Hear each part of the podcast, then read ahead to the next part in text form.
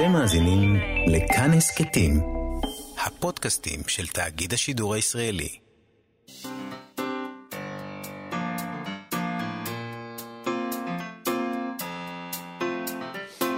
מה שכרוך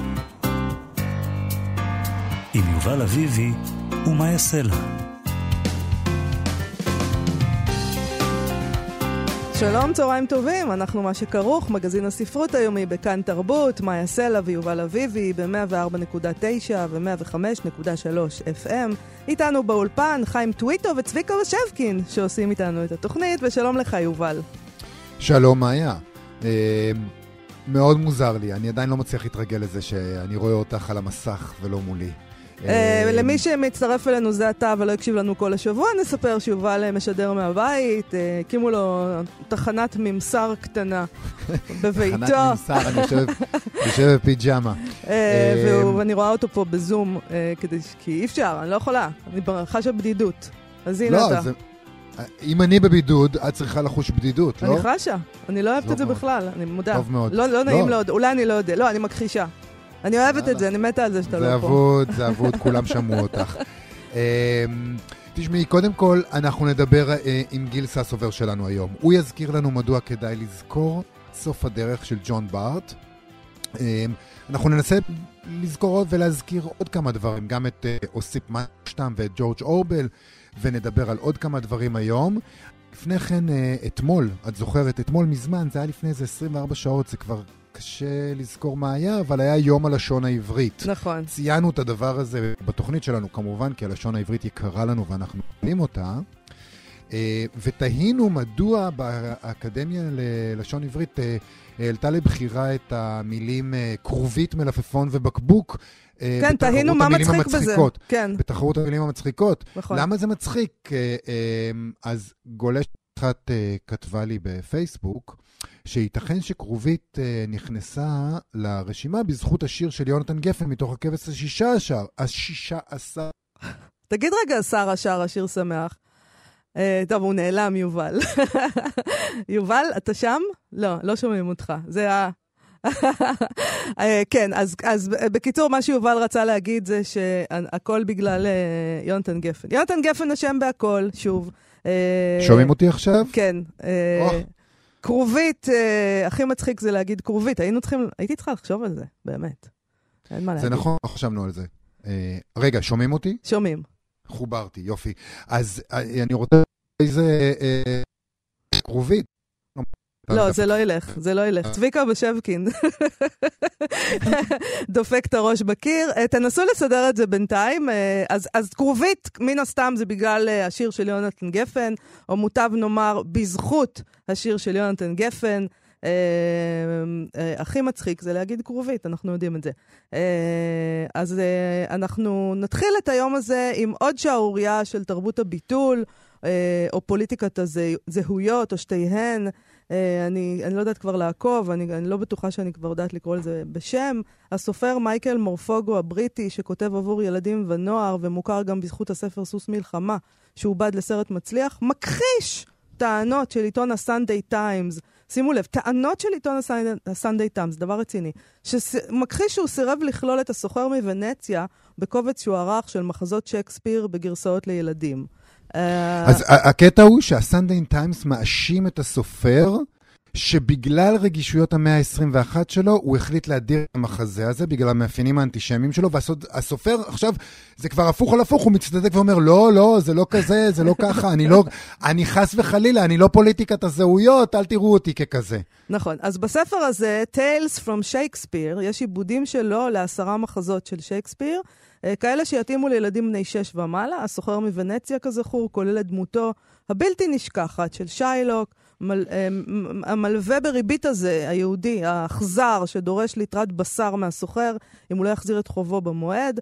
בסנדיי טיימס ציטטו את מורפוגו אה, שאמר, המחזה עשוי להיות אנטישמי. אני מניחה שהוא אמר עלול, עלול להיות אנטישמי. הרגשתי שזה מחזה של שייקספיר ושלא אוכל לספרו בצורה אמינה. הוא עלול להיות פוגעני. זה מה שהוא אמר על הסוחר מוונציה. אז יום לאחר מכן, הגרדיאן, שנראה שנטיית הלב שלהם לגבי הסיפור הזה היא שונה משל הסנדיין טיימס, אז הם אמרו, בואו נברר את העניין הזה. אה, ושם מור פורגר אה, הכחיש את הטענה הזו. הטענה שצ'ינזרתי את המחזה, זה שטויות, זה מה שהוא אמר. בחרתי את עשרת המחזות שאני אוהב, שהרגשתי שילדים צעירים יגיבו אליהם. אם להודות על האמת, הסוחר מוונציה אינו מחזה שאני נהנה ממנו בעצמי. לא סרבתי, במרכאות כפולות. לכלול אותו, הוא אמר, אף אחד לא ביקש. אף אחד לא ביקש בשק... ממני לכלול אותו. כן. אה... ישבתי לבד בשקט, ובחרתי את העשרה שכן אכלול, והוא אומר, התגובה שלהם זו תגובה שגויה שנשלפה מהמותן. אז הספר הזה שמדובר בו יתפרסם אה, בכלל רק בשנה הבאה, ולפי הסופר הוא אמור לכלול אה, מחזות עם עלילות חזקות, כאלה שהילדים עשויים אה, להתקל בהם על הבמה או ללמוד אותם בבית ספר. האמת היא שרק המחשבה שבבריטניה ילדים בבית הספר היסודי נתקלים ככה בשייקספיר על הבמה או בבית ספר, היא כבר מעוררת קנאה, אבל זה כבר סיפור אחר. הוא אמר הסופר, יש כמה מחזות, והסוחר מוונציה אחד מהם, שחשבתי שלא יתקבלו היטב אצל בני שמונה. כן, הייתה דאגה מסוימת שזו עשויה להיות הפעם הראשונה שבן השמונה קורא על יהודי. סיפור שהנאצים השתמשו בו כדי להשחיר את דמותם של היהודים, זה לא סיפור שאתה שם בפני בני שמונה כדוגמה לקבוצת אנשים נפלאה שתרמה לעולם כה רבות וסבלה כה רבות. זה לא אומר שאין למחזה מעלות, אבל זו אינה צנזורה. הילדים יגיעו למחזה מאוחר יותר, כשיהיה להם מושג כלשהו על מה שעברו היהודים במאות האחרונות.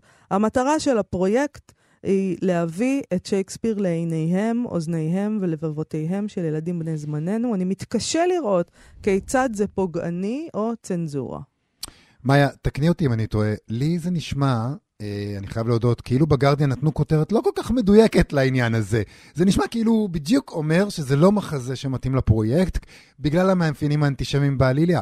הוא אומר שזה לא צנזורה, אבל הוא אומר שבדיוק בגלל זה הוא לא כלל אותו. זאת אומרת, בדיוק מה שהסנטי טיימס אמרו שהוא עשה, הוא עשה.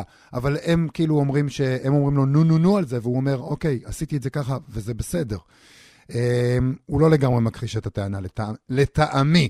בכל מקרה, בכתבה הזאת גם מציינים שמור פורגו גדל על העיתונים, אה, על העיבודים של צ'ארלס ומרי למפ של שייקספיר. שגם תורגמו לעברית, ואני זוכר שאני קראתי אותם כילד. יצא לך להציץ בדבר הזה? אני לא זוכרת, האמת. אני לא זוכרת כזה דבר. מה זה, זה משהו לגרסה לילדים? כן, לא למיטב זיכרוני זה בכלל לא אה, מחזות שם, זה פשוט סיפורים אה, אוקיי. אה, מרוככים, כולל הסוחר מוונציה. אני חייב להודות שאני לא זוכר עד כמה המוטיב היהודי אה, נוכח שם, אני יכול להניח רק ש...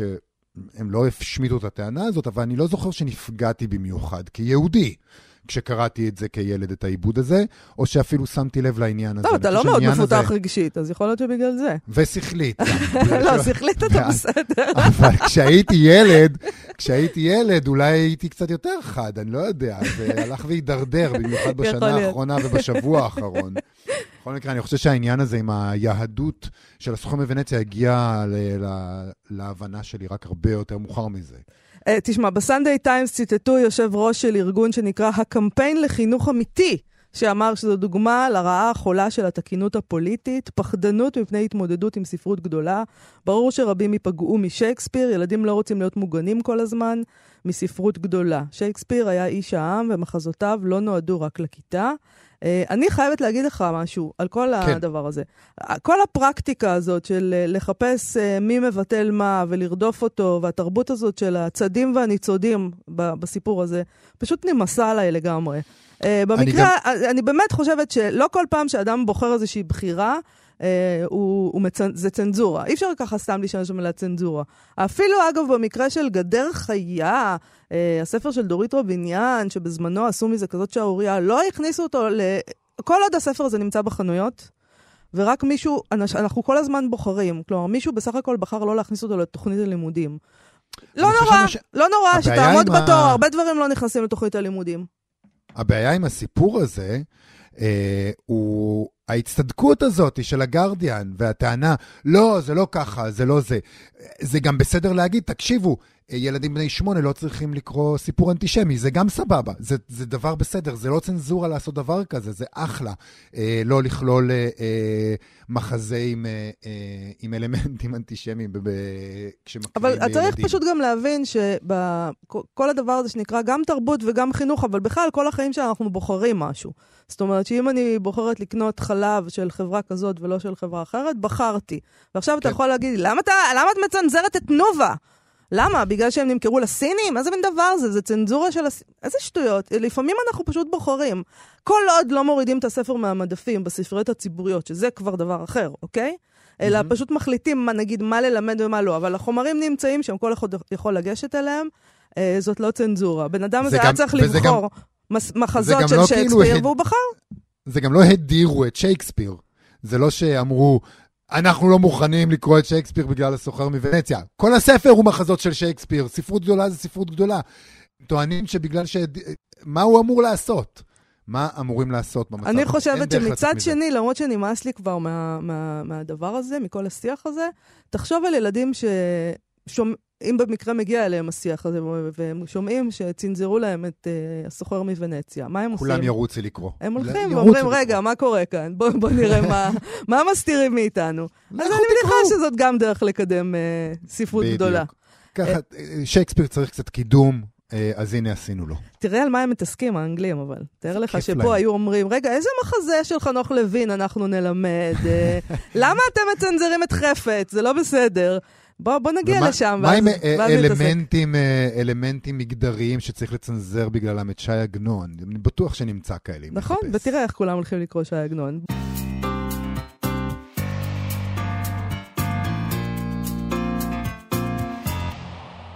אנחנו מאיה סלע ויובל אביבי, מה שכרוך בכאן תרבות. חזרנו ואיתנו גיל ססובר שלנו, ששב אלינו כדי להזכיר לנו עוד ספר שראוי לזכור ולא לשכוח. שלום גיל ססובר. וברכה. אנחנו מדברים היום על ג'ון בארט וסוף הדרך. כן, ושום ס... ג'יזוס לא יעזור פה לאף אחד. אז זהו, אני מבינה שיש פה עניינים סופניים ביותר. אה, ספר, ספר לנו על זה. אה, קצת קשה להפריד כאילו בין דיבור על, על האיש לבין הספר. אנחנו מדברים על ספר אחד, אבל, אבל בעצם זה שניים. אה, ג'ון בארט, כשמדברים על, על יש איזו אמירה נגיד על אלוהים, שאומרים שאלוהים או שהוא אה, חסר אונים או שהוא אכזר. ואני חושב שכשקראתי את, ה, את הספר הזה, אז כאילו הייתי בטוח שבמקרה הזה, כן, הבורא או הסופר או אלוהים הוא כאילו הוא אכזר. ולא רק שהוא אכזר, הוא ממש פסיכופת. זאת אומרת, הוא עושה את זה בכזה קור רוח, שיש איזו תחושה שכאילו לא רק שהוא כאילו בא לעקור לך את השן, אלא הוא עושה את זה בלי הרדמה והוא מוכן לעשות את זה איזה תשעה חודשים רצוף. אוקיי. Okay. מה, אבל תספר קצת מה קורה שם בסוף הדרך. כביכול זה, זה סיפור הכי קטן, וגם הסופר הזה, הג'ון בארט הזה, שדרך אגב הוא, הוא עדיין בחיים, הוא נולד ב-1930. אה, נכון, הוא בן 90 ומשהו. כן, והוא עדיין, אני לא יודע אם הוא ממש פעיל, פעיל היום, אבל הוא כאילו, אה, הוא ממשיך לפרסם ספרים. מעט מאוד אה, יצאו בארץ במתורגמים, אולי אפילו מעט מדי. ובכל העולם, זאת אומרת, זה לא רק איזה משהו אישי שלנו, הוא, הוא ידוע ב, בעקבות שני ספרים שהוא הוציא, שהוא היה בן 24 בסך הכל, שאחד מהם זה הספר שאנחנו מדברים עליו בסוף הדרך, והשני זה הרפסודיה הצפה.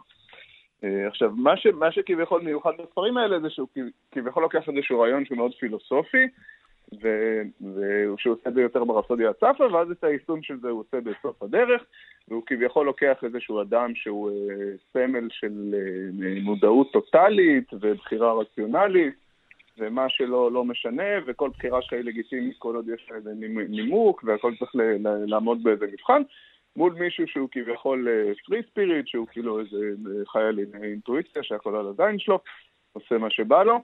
אה, וכאילו מנגיש את שניהם, אה, כמובן שהוא שם איזה אישה שתהיה ביניהם, שהיא אחת של אה, זה.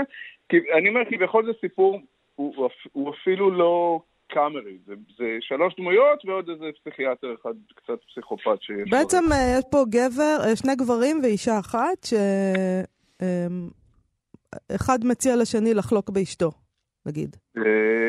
משהו זה, זה לא בדיוק ככה, זאת אומרת, הוא, הוא, הוא משדל אותם לחברות, הוא יותר ממשדל אותם, הוא כמעט אונס אותם לחברות, ומה שקורה, שקורה כאן, אה, מעבר לזה, זה כבר כביכול בחירה שלהם. אבל נגיד, אם בטרגדיה יש לנו מצב שה, שהגיבור תמיד יש בפניו את הבחירה, בסוף מערכה ראשונה, אה, והוא עושה אותה במודע, אז כאן שני הגיבורים לצורך העניין, זאת אומרת הגבר, זה שחי על האינטואיציה, זה שהוא איזה פרי ספיריט טוטאלית, או לפחות זה מה שהוא אמור לסמל, והאישה של ההוא שהוא חי באיזה מודעות טוטאלית, אה, עושים את מה שהם עושים, אבל כביכול אין לנו שום, אין רגע של בחירה, אנחנו כאילו יודעים שזה קרה מתוך עצמו, כמו שהרבה דברים קורים אה, אבל בחיים. הספרי, הפרי ספיריטיות הזאת, התחושה החופשית הזאת, היא כלא כשלעצמה אצלו.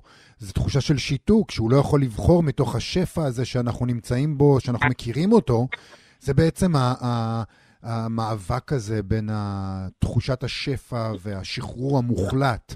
אה, שיש מצד אחד בחיים, לצד איזו שמרנות כזאת שאתה אמור ללכת לפי הספר ולענות לפי החוקים. זאת אומרת, זה גם ה-free spirit, זה לא איזה מקום אידיאלי שם, זה מקום של, אה, של שיתוק, של, אה, של, של כאב. זה, זה בדיוק המקום שממנו הגיבור, שהוא כאילו מסמל את הפרי ספיריט הזה, מצליח לברוח ממנו חלק בעזרת הפסיכיאטר המטורף הזה, וחלק לא. עכשיו, נגיד כל הספר הזה מתחיל, שלח לי את הציטוט, אבל הוא מתחיל, נגיד, השורה הראשונה בספר, שנייה, אני אפתח. אני אגיד, במובן מסוים, אני ג'ייקוב הורנר. זאת אומרת, ככה זה מתחיל. כן, עכשיו זה מאוד מאוד מאוד לא טריוויאלי לספר שנכתב, זה בעצם השנה האחרונה של המלחמה, כן, של מלחמת העולם השנייה, אנחנו ב... אה, סליחה, אנחנו קצת אחרי המלחמה, ב-54, אה, ואנחנו בארצות הברית, זאת אומרת, גם המנאז' התרועה הזה שאנחנו נותן לנו את זה באופן פה הכי כאילו אה, טבעי, כאילו של ארצות הברית הבורגנית, אה, אמריקה הלבנה, הפוריטנית, וגם הטלת ספק הזה בהכל, זאת אומרת, ובעמוד התווך של הכל, כן? הוא כאילו, הוא, הוא מתחיל את הספר בהטלת, בהטלת הספק באני, ואחרי זה עושה את זה בהכל, בזוגיות, בחברה, במשפחה, בכנסייה. בטיפול הפסיכיאטרי, הוא, הוא ידוע דרך אגב ג'ון בארט בזה שהוא אחד מהאנטי-פסיכיאטרים הראשונים, והוא הטיל ספק בכלל בטיפול, והוא קרא למעורבות הרבה יותר גדולה של הפסיכיאטר בחייו של המטופל, שם ממש זה נראה לעיתים את אותו קומונה הזאת שה, שהפסיכיאטר המטורף הזה מטייל איתה, שהיא אה, ספק חוקית, ספק לא חוקית, אה, ממש נראית קצת כמו איזה וודסטוק כזה נודד. אה, בכל מיני פרברים מוסדות מחוץ לערים. אה, זאת אומרת, זה, ברור שזה שה, שהגיבור הראשי של הספר, אותו אה, בן אדם ש, שעושה מה שבא לו, אה, הוא משלם על זה מחירים. זאת אומרת, זה מאוד מאוד מאוד מדויק מה שאמרת, יובל. אין פה איזה, אין פה איזה הטפה לזה שה, שה, שהגישה הזאת היא טובה יותר מכל גישה אחרת. אתה רוצה שאולי בשלב הזה נקרא את הקטע ששלחת לנו, שקצת מסביר על הבדלי הגישות ביניהם, שאני חושב ש... חושב שהקטע שבחרת מראה שהבדלי הגישות ביניהם, זה לא אומר שהאחד או השני אה, טוב, זה בדיוק מה שזה אומר. זה לא שיש פה איזו בחירה, אתה אמור לדעת בין, בין איזה חיים אתה אמור לנהל, ואז אתה תבחר את הסוג הזה של קבלת ההחלטות, ואז יהיה לך טוב. לא, אתה בוחר שני דברים אני, אני, גם, אני גם חושב, אני גם חושב שכביכול מי שחי ועושה מה שבא לו, אז הוא כל כך מנמק את עצמו שהם בעצם כאילו שניהם מבחינתי נמצאים באותה קטגוריה. זאת אומרת, פגשתי כמה אנשים שעושים מה שבא להם ואף אחד לא טרח להסביר את המעשים שלו, כן? אז אני, אז אני אקרא? כן. כן. אני אומר, היית מתחתן איתה אם היא לא הייתה נשואה לי? אני לא יודע, באמת. מה היית אומר אילו היה מתברר שהפתרון הטוב ביותר לדבר הזה הוא סוג כלשהו של יחסי מין קבועים בינך ובינה? זאת אומרת, משולש, בלי קונפליקטים וסודיות וקנאה. אני לא חושב שזהו הפתרון. אני סוג הברנש שהיה יכול כנראה להסתדר עם דבר כזה, אבל אני לא מאמין שרני או אתה הייתם יכולים. לאמיתה של דבר, היה מעניין לגלות שעצם ההזכרה של נישואים וקשרי מין קבועים פוגגה בתוכי את כל הקסם שהיה בנושא ששמו רני. אשרי הפרוורסיה האנושית, לא היה בי הרבה מן הבעל. גם אני לא. אז מהו הפתרון, ג'ייק? אמור לי אתה. נדתי בראשי. שאירע בשניכם? נתחייך. יש לי כבר קולט 45 ואיזה עשרה כדורים. כשרני ואני התחלנו לדון בזה בפעם הראשונה, אז, כשלא באתי לקולג' במשך שלושה ימים או משהו כזה, חיטטתי במרתף, ומצאתי את הקולט וטענתי אותו ושמתי אותו על המדף בארון הקיר של הסלון. למקרה שאחד משנינו ירצה להשתמש בו נגד עצמנו או נגד מישהו אחר. ההצהרה הזאת העבירה בי רטט. אולי בסופו של דבר ג'ו מורגן היה האיש שאותו אהבתי. הוא קם וטפח לי בחיבה על שכמי. אין תשובות, אה? נדתי בראשי. בחיי שאני לא יודע מה להגיד ג'ו. טוב, אמר, מזדקף ופוסע לעבר הדלת. הוא עדיין שם בארון. אולי עוד נשתמש בו. אולי אה, בכלל אה, יש פה סיפור הומוסקסואלי. אה, יש, נראה לי שיותר בפרשנות יש אולי סיפור הומוסקסואלי, ו- ואולי הוא כן קיים, אני לא יודע, אני, לא, אני גם לא חושב שזה, שזה הסיפור, אני חושב שהסיפור זה שהוא, הסופר ממש לוקח את שלושת הדמויות האלה ושם אותם באיזה סוג של מעבדה, ומתחיל להתעסק בהם כמו באיזה שפני ניסיון, ובאמת הקור, הקור שהוא עושה את זה, הוא, הוא, הוא, יש בזה משהו מצמית. ומאיזשהו רעיון פילוסופי, אתה, נגיד, התחושה שלי הייתה זה שבערך באמצע הספר, או, או אפילו קצת אחרי זה, אתה ממש מגיע למצב שאתה מבין שאתה כבר מזמן, מזמן, מזמן עם, ה, עם החכה בתוך הפה, כן? עם, ה, עם הקרס תפסו אותך בתוך- עם הכרס, כן. מזמן, ואין לך שום דרך לרדת, ומעכשיו זה הולך ממש לכאוב. אה, והוא ממש לופת אותך בגרון. זאת אומרת, אין, אין הרבה ספרים שאני זוכר שהביאו אותי, אולי פאני ואלכסנדר של, אה, אה, של ברגמן, שהם מצליחים ממש כאילו, זה, זה ממש עד, עד לרמה של, של כאב פיזי. אבל יש גם אני את ה... יכול, סליחה, כן, יובל. אני יכול רגע להרוג את הספר, מאיה? אם אתה חייב, אתה יכול. חייב. אוקיי. האם יכול להיות שה... את תאהבי את זה. האם יכול להיות שהשורה הראשונה אה, בספר, וגם העובדה שהוא בעצם אה, וידוי כזה בגוף ראשון, היא איזושהי רמיזה של ג'ון בארט שבעצם מדובר על כמה חלקים של האישיות שלו. יש בתוכו, אני הייתי במובן מסוים, הוא מדבר על עצמו, אני הייתי במובן מסוים הגיבור הזה, אני במובן מסוים גם הגיבור השני, ובמובן שלישי אני האישה, שבסוף. כמובן היא שנענשת. אין תגובה. אה, אתה בצד של מאיה, נכון? תודה. אני, לא, אני אפילו לא יודע מה הצד שלה, אני, אין לי, שום התייחסות לזה, אני לא יודע מה להגיד. אה, שהפרשנים יפרשנו.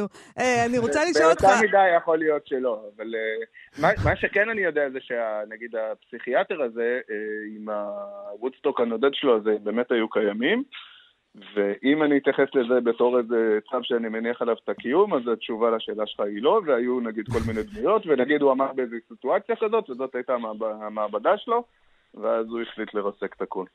אבל אה, יש כאן אה, סופר, וזה קורה לנו לפעמים כל מיני סופרים, שכתב אה, מין אה, יצירת מופת כזאת אה, בגיל 24, שזה תמיד, אה, זה, זה עושה משהו, לא? כשאתה קולט שזה נכתב בגיל 24. כן, במובן הזה אני חושב שהוא, אה, שהוא בשבילי לפחות, הוא קצת אה, כמו כוכב רוק יותר מאשר סופר. זאת אומרת, הוא לא הבשיל וכמו, לא יודע, מאיר של לב, התיישב פעם ראשונה בגיל 41 לכתוב רומן, אלא זה מין משהו שיותר פרץ ממנו, וגם, וגם יש את זה בתחושה של הספר. זאת אומרת, אה, זה ברור שהוא יודע לכתוב, הוא שולט במלאכה שלו וכל הדברים האלה, אבל, אבל, אבל יש כאן איזה צעקה, כן? יש כאן איזה counter culture, יש כאן איזה... אה, יש כאן רוק או אפילו פאנק במובן הזה שהוא ממש מנסה לערער את הכל. את הכל, והרעיונות שלו, שוב, כמו שאמרתי, הם רעיונות פילוסופיים, אבל הדרך שהוא עושה בה זה פשוט שהוא, שהוא רוצח אותך, הוא כאילו, הוא מצליח לגעת בנפש שלך, והוא עושה את זה אה, כמו מעט מעט מאוד אחרים שהצליחו, ל- לפחות בשבילי, כאילו, לעשות את זה. תגיד, לפני סיום, אתה חושב שהרעיונות האלה, הם מחזיקים מעמד? כי הרי הרבה פעמים כשאנחנו קוראים את כל הרעיונות הפילוסופיים האלה של אה, שנות ה-50 ו- וכולי, זה לפעמים פ- פתאום נראה לנו כמו משהו כמעט טריוויאלי עבור התקופה שבה אנחנו נמצאים. לא כי אנחנו חכמים יותר, אלא פשוט בגלל שכבר לעסנו את הרעיונות האלה כל כך הרבה פעמים. זה מחזיק מעמד?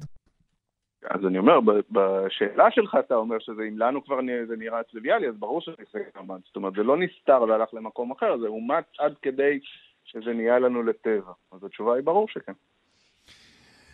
ור, תודה רבה אה, שבאת אלינו כדי להזכיר לנו את אה, ג'ון בארט וסוף הדרך. אה, כן, הוא גם אנחנו- קטנצ'יק, זה באמת כאילו... אה, מי שבא לו קצת טיפה כאב, מי שקצת מזוכיסט במובן החזק של המילה, זה מאוד מומלץ. מזמן לא, זמן מה- טוב, מזמן לא היה לנו זמן כאב. טוב למזוכיזם, כן, הכל... כן, זה, זה, קצת- זה גם לא מזוכיסט, זה גם, אני אומר, הכאב או, הזוועות פה, זה לא כמו נגיד הקרב על סטלינגרד, ואיזה מין משהו שהיית מצפה, אם לא משנה, 500 אלף מתים פה, ואיזה שני מיליון פה, וכאילו, והכל על הכיפאק. זה אה, ממש אה, חרא ברמה האישית, כאילו. הרגיל, השיט הרגיל. אותי שכנעת, בן אדם, אני- אין- הכרס- הכרס תקוע בפה שלי, זהו. גיל ססובר, תודה רבה לך. בשמחה. להתראות. להתראות.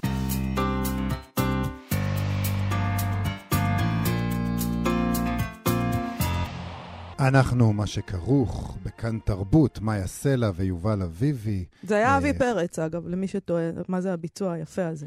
כן. וגם צריך להגיד על מה דיברנו אולי. נכון. דיבר, דיברנו על ג'ון בארט בעברית, יצאו אה, סוף הדרך והאופרה הצפה ביחד בספרייה אה, החדשה. אה, מי תרגם את זה? אני לא רואה פה מי תרגם את זה. זה מולי, זה מולי העמוד של הספרייה החדשה, ואני לא רואה, אולי אני מפספס משמאל, את זה פשוט. בשוליים, משמאל. מתחת לזה. אה, נכון, אביב מלצר ויהודית דור. תודה שאת פה. אני מכירה את את המראה של הדף את אינטרנט הזה. המראה של העמוד הזה, כן. כן, לא מצאתי. לא מצאתי, זה קשור בטח למשהו. טוב, נמשיך? אוקיי, כן. נמשיך אל הסטטוס היומי שלנו. אה, בסימן יום השפה העברית שציינו אתמול, אה, כתב אותו פרופסור אריאל פלדשטיין מאוניברסיטת בן גוריון שבנגב. הוא תוהה בעצם איזו שפה היינו אמורים לדבר פה בישראל. נכון, וככה הוא כותב. באיזו שפה ידברו במדינת היהודים? או במילים יותר פשוטות, באיזו שפה יקנו בצרכנייה? כרטיס לדיליז'אנס, או ישירו זמרי האופרה, את, האופרה את שירת העבדים בנבוקו. שאלת השפה הייתה אחת הסוגיות בדיון רחב יותר אודות דמותה התרבותית של מדינת היהודים. עוד מראשית צמיחת התנועה הלאומית היהודית עלתה סוגיה זו לדיון. ניתן להניח שראשוני חובבי ציון באודסה ובמקומות אחרים באימפריה הרוסית ניהלו את דיוניהם הרעיוניים ברוסית. ייתכן שכאשר רצו להמתיק סוד או למנוע מסוכני המשטרה החשאית להבין, בחרו לדבר ביידיש. עבור רובם הגדול, השפה העברית הייתה שפת קודש, ובמקרה הגרוע שפה שלא ניתן למצוא בה מילים שתואמות את המציאות של המאה ה-19. בדומה לקודמיו, גם הרצל נזקק לדון בסוגיית השפה. במדינת היהודים הוא הקדיש תת-פרק לכך, והנחתו הראשונה הייתה, הרי איננו יכולים לדבר זה עם זה עברית. נו, ברצינות. תהיו? רציניים. איזה מדהים זה שהוא כתב את זה. נכון. כאילו, זה מובן מאליו, חבר'ה, מה העברית זה, איזה רעיון אנחנו לא יודעים. עברית, איך נדבר עברית? איך נדבר עברית? טוב, אז הוא ממשיך ומסביר שם בסטטוס שאכן השפה העברית לא הייתה שגורה בפיהם של היהודים ברחבי התפוצות, ובוודאי לא חודשו בה מילים וביטויים לאורך המאות. שאל מי מאיתנו יודע עברית במידה מספקת כשאלה רטורית, הוא, כלומר הרצל, כשאלה רטורית, ועל כן הציע באופן מעשי. כל אחד יחזיק בשפתו, שהיא המולדת היקרה של מחשבותיו. בדומה לראשי התנועה הציונית האחרים, גם הוא התנגד להמשיך להשתמש ביידיש.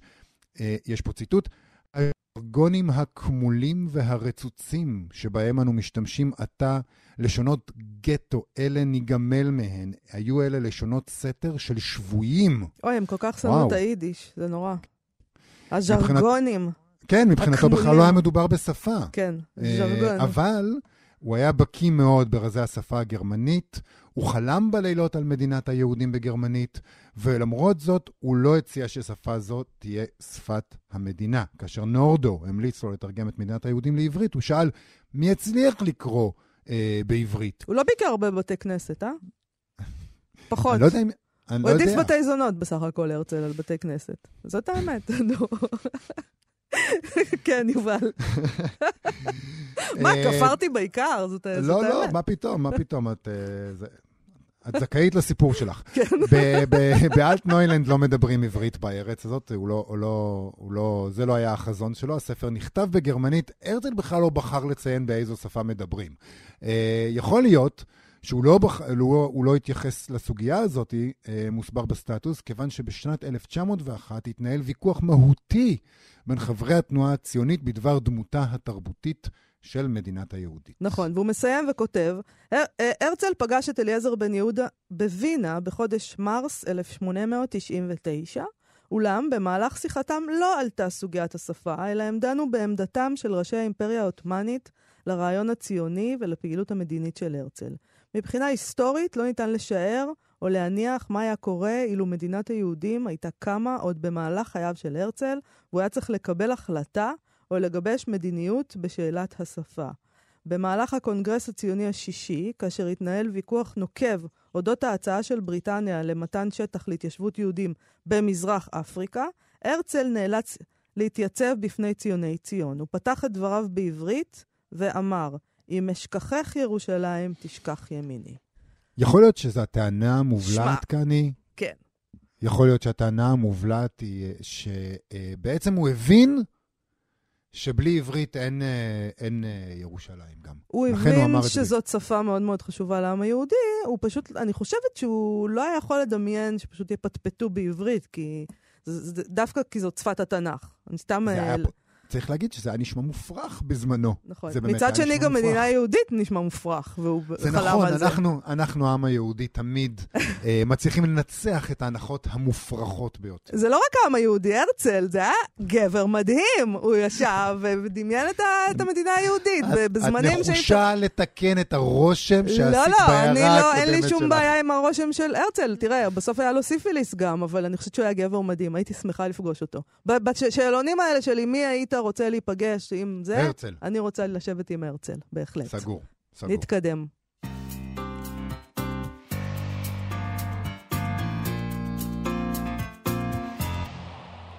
עכשיו לפינת גנזים שלנו. השבוע בשנת 1891, בדיוק לפני 130 שנה, נולד המשורר והמסאי אוסיפ מנדלשטם, שהיה מגדול, אה, גדולי המשוררים הרוסים במאה ה-20. Uh, הוא החל כסימבוליט, אבל אחר כך, uh, סימבוליסט, סליחה, אבל אחר כך הוא נטש ועבר לזרם האקמאיזם, זרם שמרד בסימבוליזם, הוא התאפיין בדיבור ישיר מאוד, וכיוון שעסקו שם בחוויית האינדיבידואל, uh, נאסר ונרדף ברוסיה הסובייטית. עכשיו, בדחק ו', דחק השישי. כתב העת דחק, כן. דחק, כן, של יהודה ויזן. מ-2016 הוא פרסם, העורך, יהודה ויזן, מסע שלו בשם התקפה. מ-1924, זה כבר אחרי שהוא החליף סגנון, ותרגם את זה טינו מושקוביץ מרוסית, ונקרא ממנה קצת היום. נכון, כך זה נפתח. השירה זקוקה לקלאסיציזם, השירה משוועת להלניזם, השירה צריכה רגישות דמוית, דימויית מוגברת, קצב של מכונה, קולקטיביזם עירוני, פולקלור כפרי, השירה האומללה נרתעת נוכח מקלעי הדרישות החמורות אשר מכוונים כלפיה. מה עליה לי להיות, אם כן? ואולי כלל אינה מוכרחה, לא זקוקה, לא צריכה, אולי כל נושיה מתחזים המה. אין לך דבר קל יותר מאשר לקבוע מה נחוץ לאומנות. ראשית, קביעות כאלה הן ככלל שרירותיות ונעדרות כל דרישה או עיקרון. שנית, מדובר במקור בלתי נדלה להתפלספויות למיניהן. שלישית, מדובר בשיטה נפלאה להיפטר מן הכורח להידרש לדבר לא נעים בעליל. הכרת תודה עבור מה שהתקופה הנוכחית מציגה כשירה. הוא ממשיך וכותב שם, העם אינו בוחר את משורריו כשם שאיש אינו בוחר לו את הוריו. להמון שאין ביכולתו להעריך את משורריו מגיע, בעצם דבר אינו מגיע לו. אולי פשוט אין לו פנאי עבורם. אולם ישנו הבדל עצום בין חוסר הידיעה הטהור של ההמון לבין ידיעתו החלקית של הגנדרן הנבער זה אני, דרך אגב. דווקא חשבתי על כמה אנשים אחרים כשקראתי את זה. כן? מחמיא לי. לא, לא, אני לא, זה לא אתה. איזה כיף. אז הוא כותב שם, לאותנטוטים, שיטה להעמדת זקניהם למבחן. על הנבחנים לטפס על עץ בעת שזה מטולטל בחוזקה. אם חולשתו של הזקן מכריעה אותו והוא נופל, יש להורגו. הסנוב מחקה את האותנטוטי. התחבולה הביקורתית המועדפת עליו מזכירה את זו שתוארה כעת. לטעמי, על עיסוק שכזה יש להשיב בבוז. יש להבדיל בין השירה ובין השעשוע ההוטנטוטי. חד שעשוע, כן? אנחנו, זה פשוט מקסים, זה טקסט מקסים של uh, מנדלשטם. Uh, אנחנו מדלגים קצת, כי זה טקסט ארוך, נפנה אתכם, אגב, זה, הכל נמצא ברשת. נכון, אפשר להגיע לשם. אז uh, בהמשך הוא כותב, התעוותותה של היצירה השירית בתפיסתו של הקורא היא תופעה חברתית הכרחית, וכל מאבק בה הינו חסר תועלת. קל יותר לרשת את רוסיה, לרשת, סליחה, את רוסיה כולה במערכת חשמל, מאשר ללמד את כל יודעי קרוא וכתוב לקרוא את פושקין כפי שהוא נכתב, ולא כפי שדורשים זאת רחשי ליבם, או כפי שמאפשרות זאת יכולותיהם השכליות להבדיל מן האוריינות המוזיקלית הבאה לידי, לידי ביטוי בכתב התווים למשל. זה פשוט נשמע כמו טקסט שיהודה ויזן כתב, לא? הכתיבה השירית מותירה מרווחים נר... נרחבים ללא סימנים, מכוונים והרמזים למיניהם ההופכים את הטקסט למובן ועקבי. אך כל הסימנים הללו מדויקים לא פחות מאשר התווים או הירוגליפים של הריקוד. קורא בעל אוריינות פואטית שולה אותה מן הטקסט ומציבם בעצמו. אוריינות פואטית אינה דומה בשום אופן לידיעת קרוא וכתוב, ואף לא לבקיאות ספרותית. אחוז האנאלפביתים והבורים ברוסיה גבוה, אך מידת הנבערות הספרותית הינה מפלצתית ממש. מצער עוד יותר הוא הזיהוי הרווח בין האוריינות הבסיסית לבין האוריינות הפואטית. הנאמר מתייחס באופן בלעדי להמון המשכיל למחצה, הלוקה בסנוביזם, לא אבדה תחושת הלשון השורשית. למעשה, המון זה הוא לחלוטין נעדר לשון, הוא אמורפי ביחס לשפת, לשפתו. המון זה מגרה את עצבי השפה אשר קראו זה מכבר בגירויים זולים, בליריות מפוקפקת, בניאולוגיזמים שלעיתים תכופות עוינים וזרים למהותה של השפה הרוסית. והוא מסיים וכותב שם, יש להעמיד את הקורא במקומו, ויחד איתו גם את המבקר אותו הוא טיפח ורומם. ביקורת כפירושה האקראי של השירה, אסור לה שתתקיים. היא צריכה לפנות את מקומה למחקר אובייקטיבי, לתורת השירה. הדבר המנחם ביותר במצבה של השירה הרוסית הוא אולי הבורות העמוקה והטהורה, אי ידיעתו של העם את שירתו. ההמונים אשר שימרו את החוש הספרותי הבריא, אותן שכבות בהן מתפתחת ומתחזקת המורפולוגיה של הלשון, טרם באו במגע עם השירה הרוסית האינדיבידואליסטית. שירה זו טרם הגיעה לקוראיה והיא תגיע אליהם, אולי, רק כשמאורות השירה יכבו. אותם מאורות אשר שילחו את קרניהם לעבר המטרה הרחוקה והבלתי מושגת עדיין. זה פשוט נהדר. אני מאוד אוהב את uh, אחוז האנאלפביתים והבורים ברוסיה גבוה, אך מידת הנבערות הספרותית הינה מפלצתית ממש, ההפרדה הזאת. אם כי, אה, שוב, אני לא רוצה לזרוק אבנים בביתו, בבית הזכוכית של המשכיל למחצה. כן, אה, אנחנו צריכים להימנע מזה, אבל הוא ללא ספק, יש דברים שלא משתנים, זה מה שחשבתי כשקראתי את הטקסט